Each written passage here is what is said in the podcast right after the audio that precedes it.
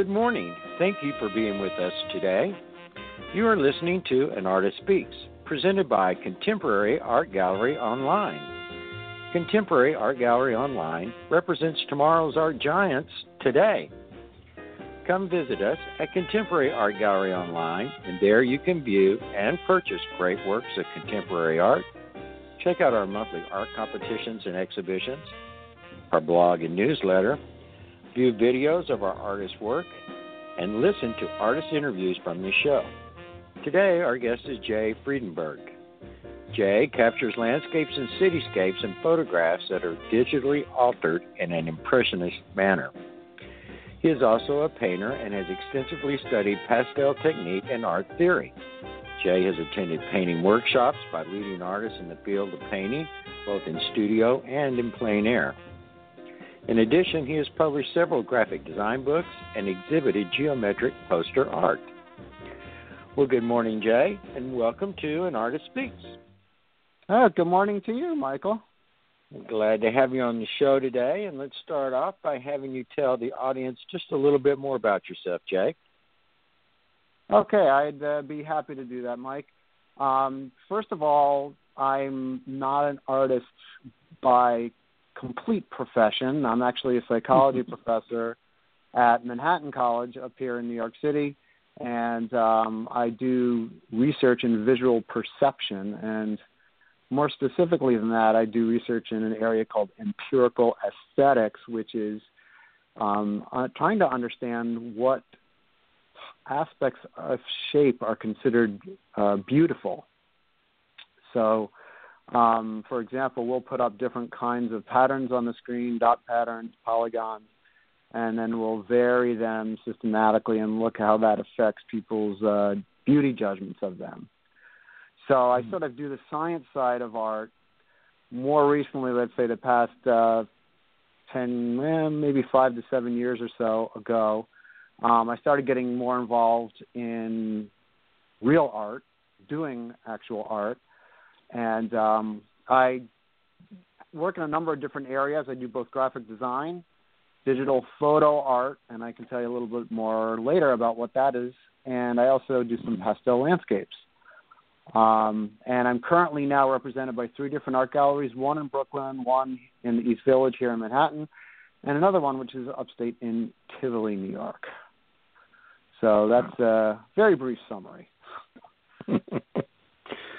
well, now in your uh, graphic design, was that uh, kind of an offshoot of your studies on the scientific side? Um, yes, I mean, as a scientist, you try to start off with very simple things. You don't want to complicate it because um, it's just easy to vary something that's simple, and then you can look at that effect on people's judgments. Um, so I think I, I I think actually when I first started off, I was doing a little bit more simple patterns. I did some poster art, um, which I actually exhibited at the college that I work at. Um, but mm-hmm. since then, I've sort of evolved into doing more complicated stuff, uh, which is the digital photo art, where I take a picture and then I do some uh, alterations on it using software. Well, let's talk a little bit about that. So, uh, where do you get your inspiration for your photographs? Oh wow! I mean, I get inspiration from many different sources. Uh, living here in the Big Apple, um, there's lots of city scenes for for me to work uh, upon. So, for example, I've, I've done quite a quite a few photos of the New York City skyline from elevated locations. You can go to the top of the Rockefeller Building, um, and I've gotten some fantastic pictures at sunset and uh, and at night uh, from both that location and also the Empire State Building and the new One World Trade Center. Um, but in, in addition to that, I do a lot of traveling, so I typically go to different places in the U.S. and also abroad.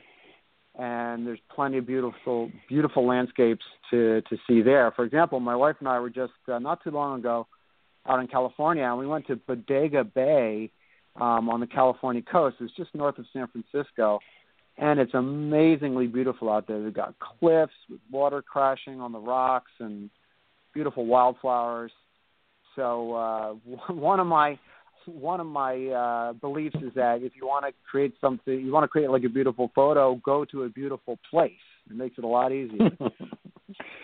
Yeah, that uh, that's uh, words of wisdom there. That always helps. Start with something beautiful. Uh, it's a it's a good place to start. Yeah, absolutely. I mean, you know, I mean, if you start with something that is already very beautiful, then you find out that the amount of work you have to do, sort of post processing, is a lot less. um, rather than having to work to make some some image uh, try to be better that maybe is not inherently so good to start off with. Well, when did you first become interested in doing uh, your uh, photographic art? Um, I think you know. So I was interested in art actually very early on as a child. Um, my father was an art collector, so we actually had art around the house, uh, both paintings and and sculpture and some other stuff as well. So I think part of it was being inspired by seeing that as a as a kid. Uh, also, I think I'm I'm a bit of a visual thinker. I tend to see things and think about things in a visual manner. So I really first got interested in doing art when I was a kid.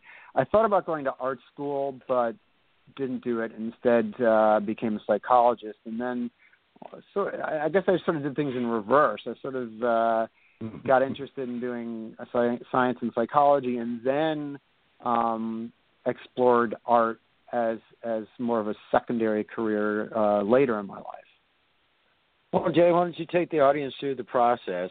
Uh, what do you do next then with that photograph? Well, I, I have a process. Um, as you said, I do start with the photo. Start with a beautiful place, take the photo, and I, I work with a, a Nikon uh, D7200 camera, which is uh, pretty high resolution photos. Um, mm-hmm. I start with that, and then I will actually I have one of two processes. If the photo by itself looks good, um, I can just stay with that because sometimes the photo, even if it's unaltered, you know, depending on the light conditions and the clarity and everything else, is so good that you don't even really need to do anything else with it. But um, uh, my second sort of uh, flow process here is to go towards using filters in, uh, in software. So, for example, uh, I'll use Photoshop, uh, Topaz Impression, Auto Painter. There are a variety uh, different software tools that are available to actually change the photo, make it more colorful, um, introduce various effects like sparkles and radiating lines and blurs and things like that. Um, so there's a whole process where you can just experiment to introduce different interesting effects. Um, and lately, what I've just this past several months started doing is something totally new. What I uh, these are what I call pixel paintings, and I'm I'm painting directly over the digital photo uh, in Photoshop using a software brush. So I have a Wacom pad and a stylus, and you can literally use that to paint on top of the image as if you were just painting onto a canvas uh, using a real brush and and oils. Mm-hmm. So that process is actually quite uh, quite interesting. I've I've turned out several works that I've posted on my Facebook site, and I really like the way they they look. I'm going to probably exhibit those in a solo show I have coming up uh, in uh, in October of this year. Well, and then on your uh, pastel painting, as that's something that uh, you more recently become involved with? Yeah, I, I also I probably should have mentioned this, but I also do some pastel landscapes. Um, this is more traditional medium. Um, pastels are fantastic because they're so vividly colorful. Um, in fact, they're they're more colorful than oils or acrylics, and I like them very much for that reason. Um, I also like pastels because they lay down like well oftentimes we use like a sanded surface or a textured paper surface that really grips the pigment and produces a very vivid uh, artwork. And so I've been doing pastels, and I, I tend to focus mostly on landscapes. Um, I do these in addition to the to the digital stuff. I have attended a couple of workshops with very uh, well-known people in the pastel community, and um, I'm very attracted to to the to pastels and to the type of artists who do work in that area. Uh, so for for me, it's sort of like a balance, doing the more the more modern uh, technological type of art, um, but then also the more traditional pastel media. Well, I'm sure as a professor that keeps you uh, very busy. Uh, how much time do you try to make for your art each week, Jay? I wish I had more time, um, but I, I unfortunately don't. I do have a day job. Um, I mean, I try to spend a couple. I spend try to spend like an hour or two every day doing art-related activities. Unfortunately, that's not always the actual creation of the art itself, and frequently I find myself um, just doing what I call the uh, business of art, um, which mm-hmm. is sort of getting online to social media, posting works that you that I've that I've done, um, sort of doing marketing and uh, uh, you know, for example, right now I've got a show coming up in June uh, at at the 440 Gallery in Park Slope in Brooklyn, and we're working on doing the cards to do the advertising for that event. Mm-hmm. So, uh, you know, one of the things that hmm. uh, I think you find is once you start doing art seriously, is that the actual business of doing the art can occupy more time than the creation of the artwork itself. yeah, that is that is so w- true. I, that is I, so true. I know. I, I wish that were not the case, but um, I think to be a mm-hmm. successful artist, you really have to do both. Yes, you do. You do, and you know, a lot of times that's the hardest thing for an artist is to, you know, it's kind of the left brain, right brain uh, function, and artists a lot of times do struggle with the the business side of of art. Yeah, I I, I would agree, and um, you know, you have to sort of. I often think of uh, as an artist, you have to wear two hats. You know, we all we all want to wear the beret, right? Which so we put on the French beret, and that's sort of artistic, uh, creative, right brain side, and then you know that's that's that's the part of you that does the painting and and um but then you have to sort of take that off and put on your i don't know your accounting hat or something like that because you got to run the numbers and and do the postings and so forth. So it it does it does involve both. Well, I'm sure between both of those and your uh, and your teaching that uh, keeps your day very full. Yes, uh, I am. I'm. I. There's no doubt about it. I. Uh, I'm juggling many different things. It does keep me busy, but it's. Uh, it's a labor of love, you know. I mean, when you like what you're doing, mm-hmm. you don't see it as work. You just you you see it as as as play, and uh, so I, you know, I'm I really look forward to the time where I can actually, you know, do my art. It's not it's not something that I've you know I have to say, oh, I wish I didn't have to do. But it's uh right. it's a balance, right? I mean, you've got to you've got to manage all the other things that are going going on in your life uh, concurrently. Well, Jay, has there been an individual or another artist that uh, you feel has greatly influenced your artwork? Yeah, I've I, I've actually done some amount of. I, I, I should mention I collect art books, and I find out I find that it's a lot easier to do that than to collect art. because you know you buy you see a painting you love oh it's five hundred dollars. Uh okay. Mm-hmm. um well for five hundred dollars i could buy a lot of art books. Um, that's true. so so that that's sort of my way of learning about art. And I, I've, I've studied a little bit of his, you know art history. And I know a lot about different artists both both from the past and also contemporary. Um, and there's a there's a lot of different artists that I like but I I'd have to say that impressionism is certainly the style that's had the most influence on me and I love the French impressionists obviously people like Monet but there are a lot of American impressionists who have also done some wonderful work. People like Birger Sandzén.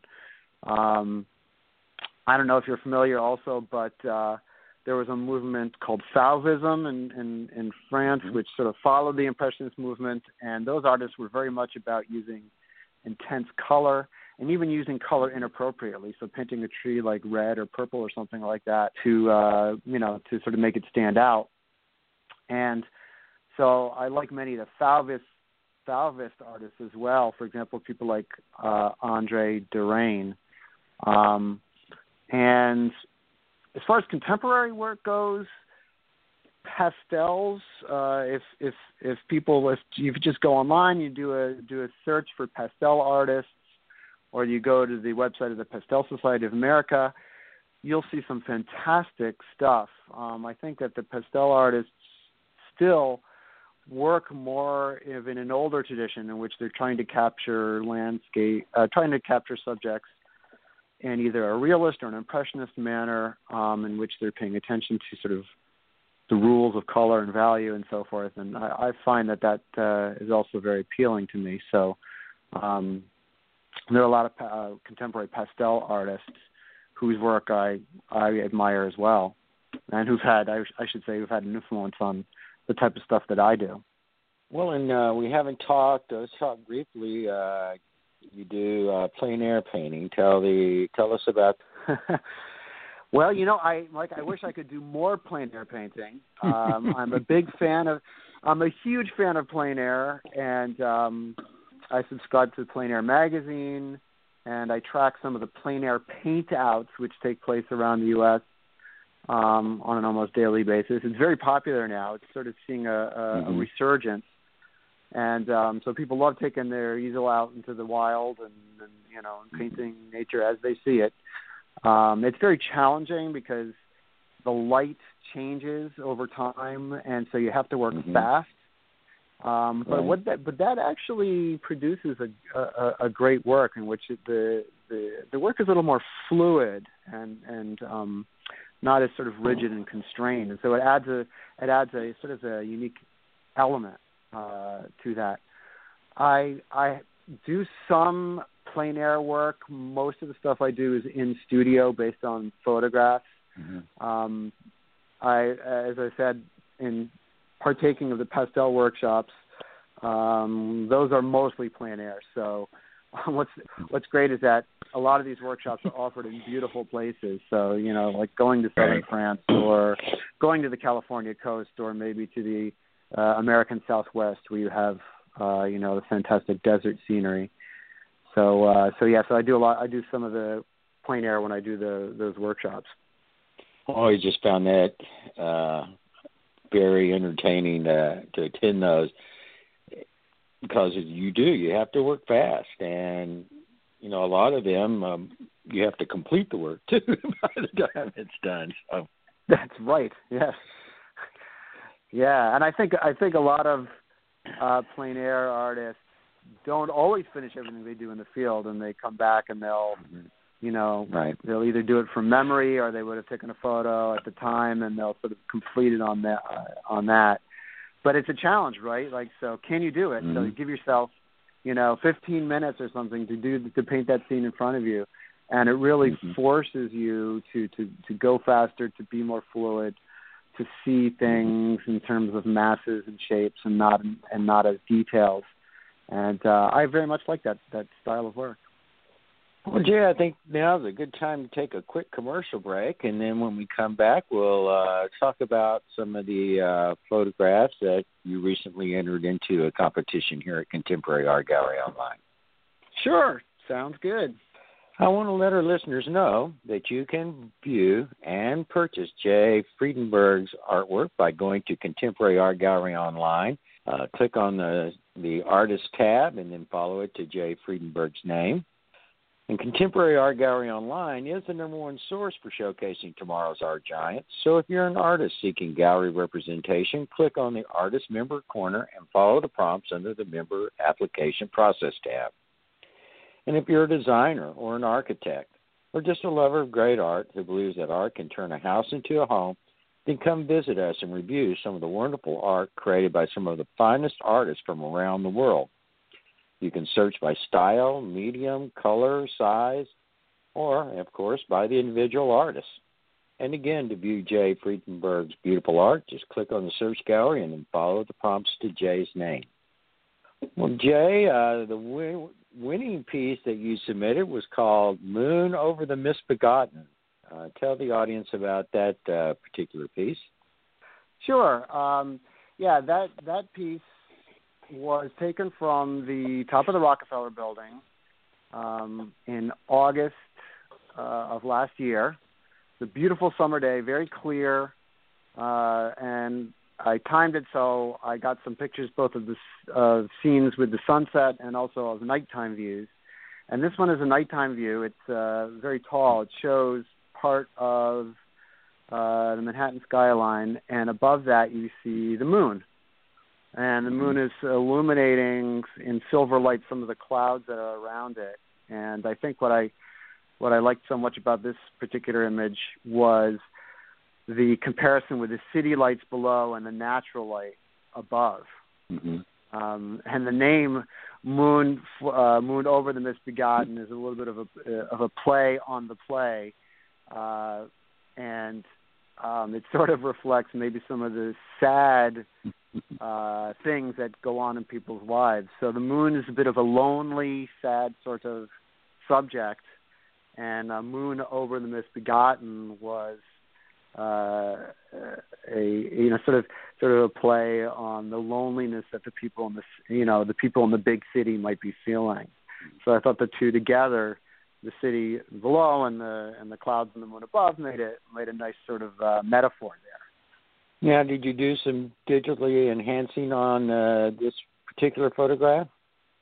No, actually, I did not. On on that one, that was pretty much just a plain photo. It came out quite nice um it, it, you know i do some i do some retouching so um there might have been some adjustment for contrast and and noise and so forth. But um that photo on its own came out pretty good. So there were there weren't a lot of effects added to it.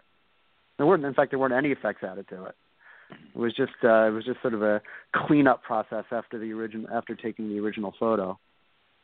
Well, it certainly is a gorgeous photo of the skyline and, and all of the different colors uh, of the lights there in the city as well. With them, and but the, as you mentioned, then you have that natural lighting of the silvery moon above. It's it's a gorgeous p- photograph. Oh well, thank you. And then another uh, piece that you entered was called Metroplex. Tell tell us about that piece. Yeah, this one. So this one was also taken uh, from the top of that Rockefeller building, same night. In fact, all three of the ones that I entered were taken on the uh, uh, on the same occasion. And this one is facing mm-hmm. south towards down towards downtown. So you're seeing the Manhattan. Uh, you're seeing sort of uh, Manhattan Midtown. The buildings in Midtown, which are mostly skyscrapers, are rising up very tall. You see the Empire State Building. Um, and a lot of other uh, very large skyscrapers.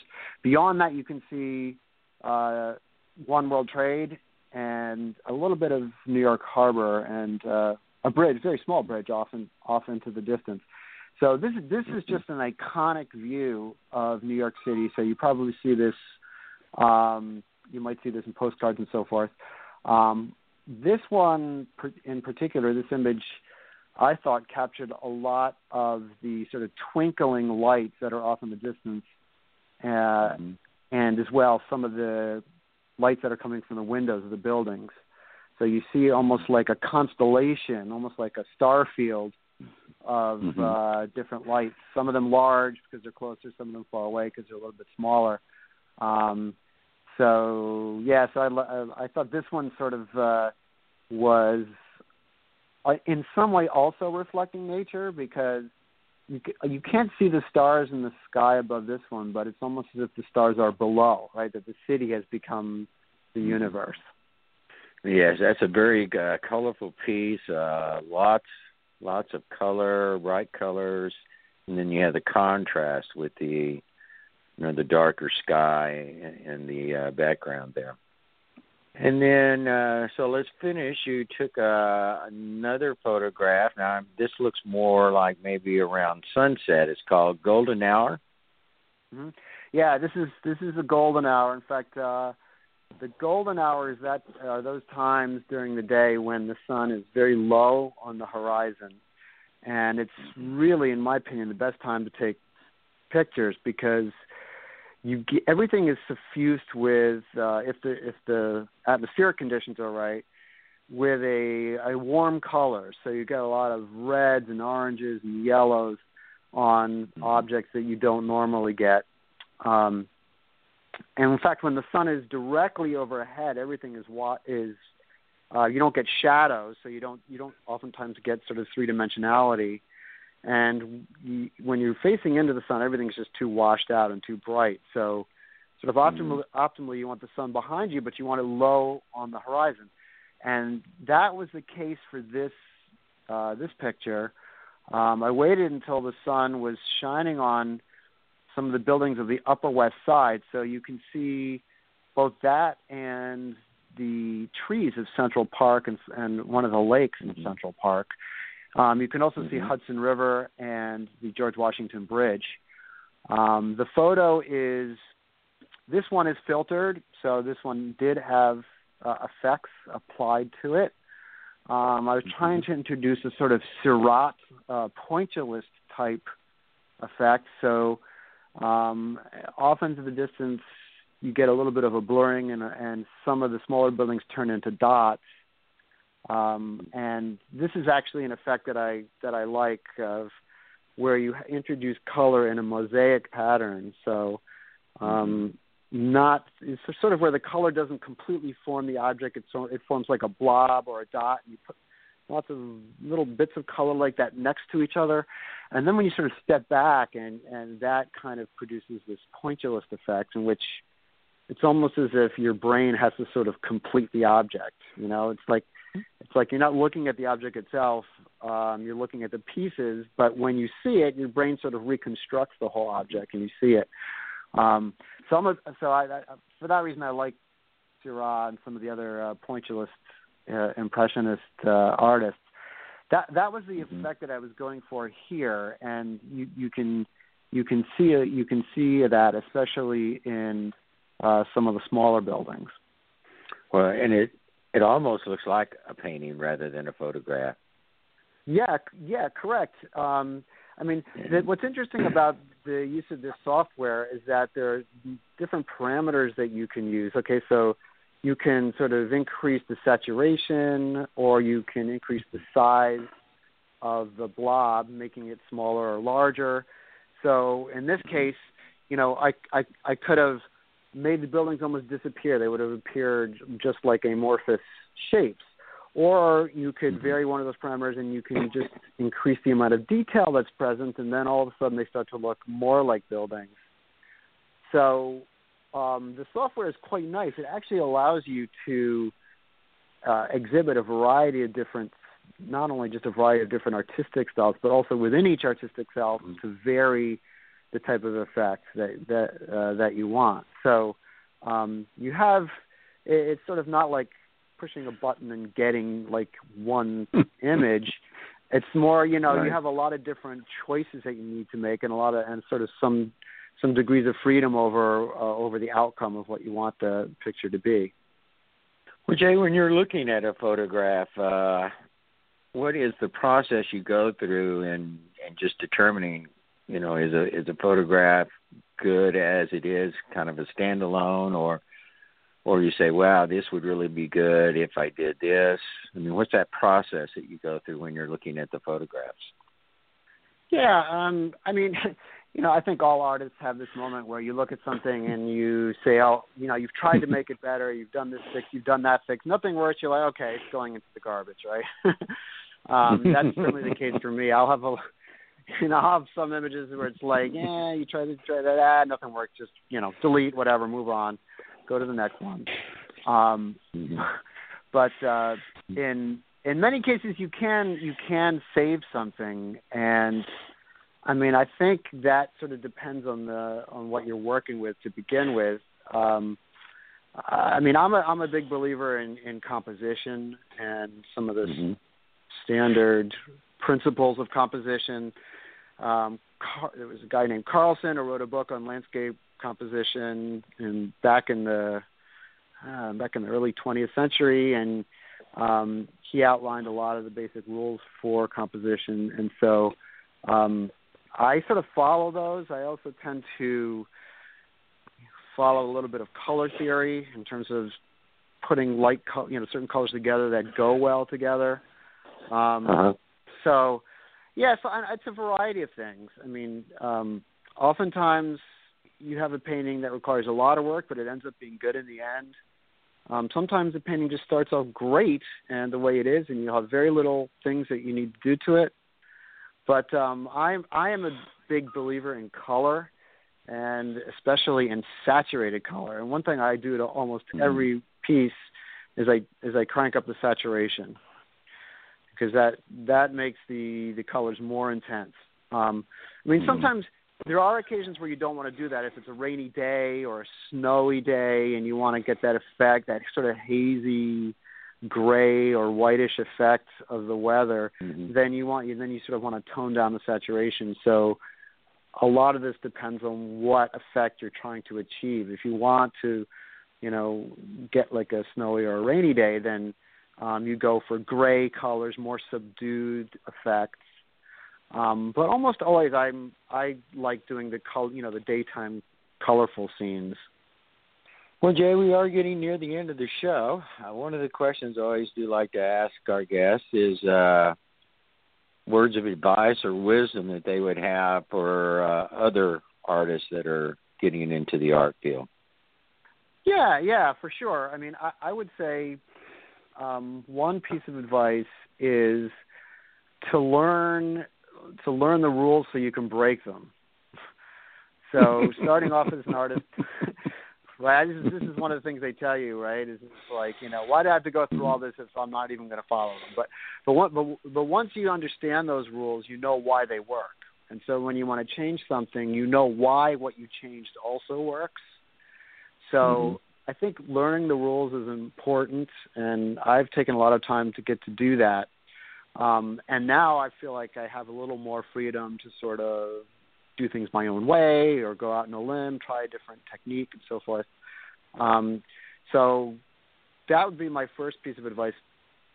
And I and I would say follow your heart. I mean, um, you know, once you get to the point where where you're you're technically proficient and accomplished as an artist, at that stage, I think it's important to follow your heart so in some sense, it's like you start off with your mind, and then you then you then you switch over to your heart because your heart is going to mm-hmm. tell you what you love and what you what looks good to you.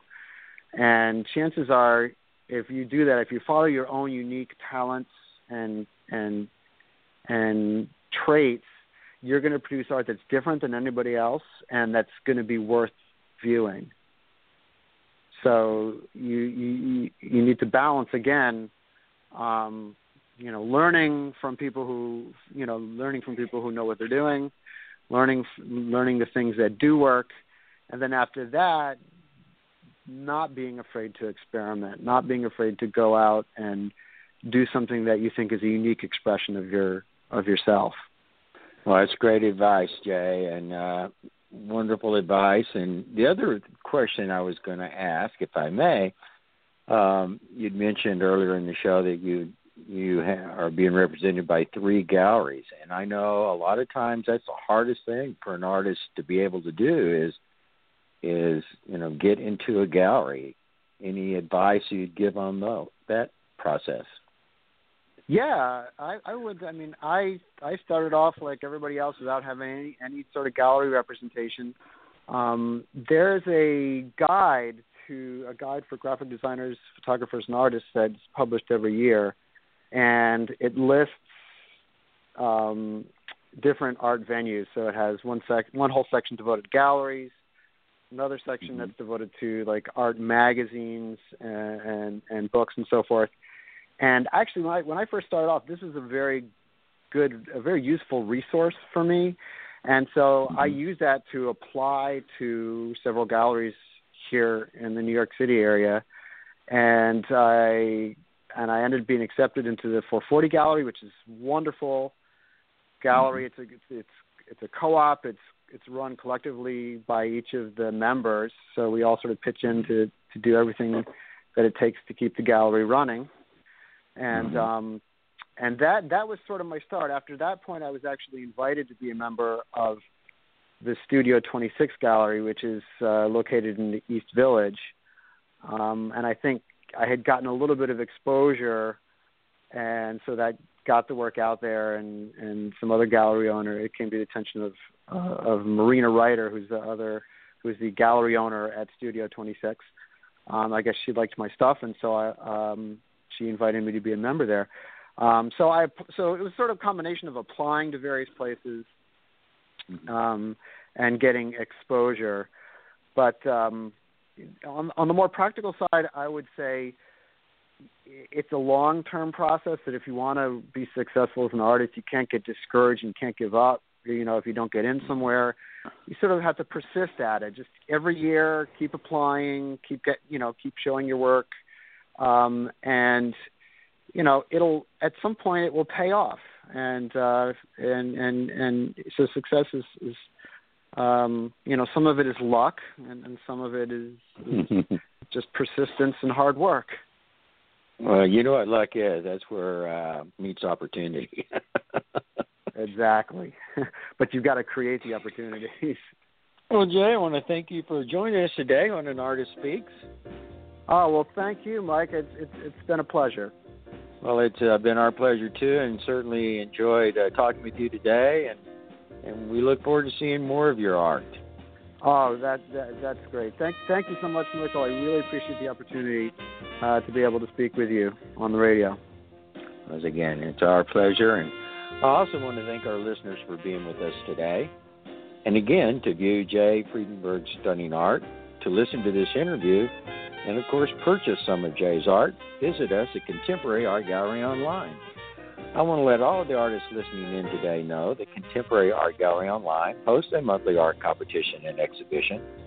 To enter your art, just click on the Art Competition tab and follow the prompts.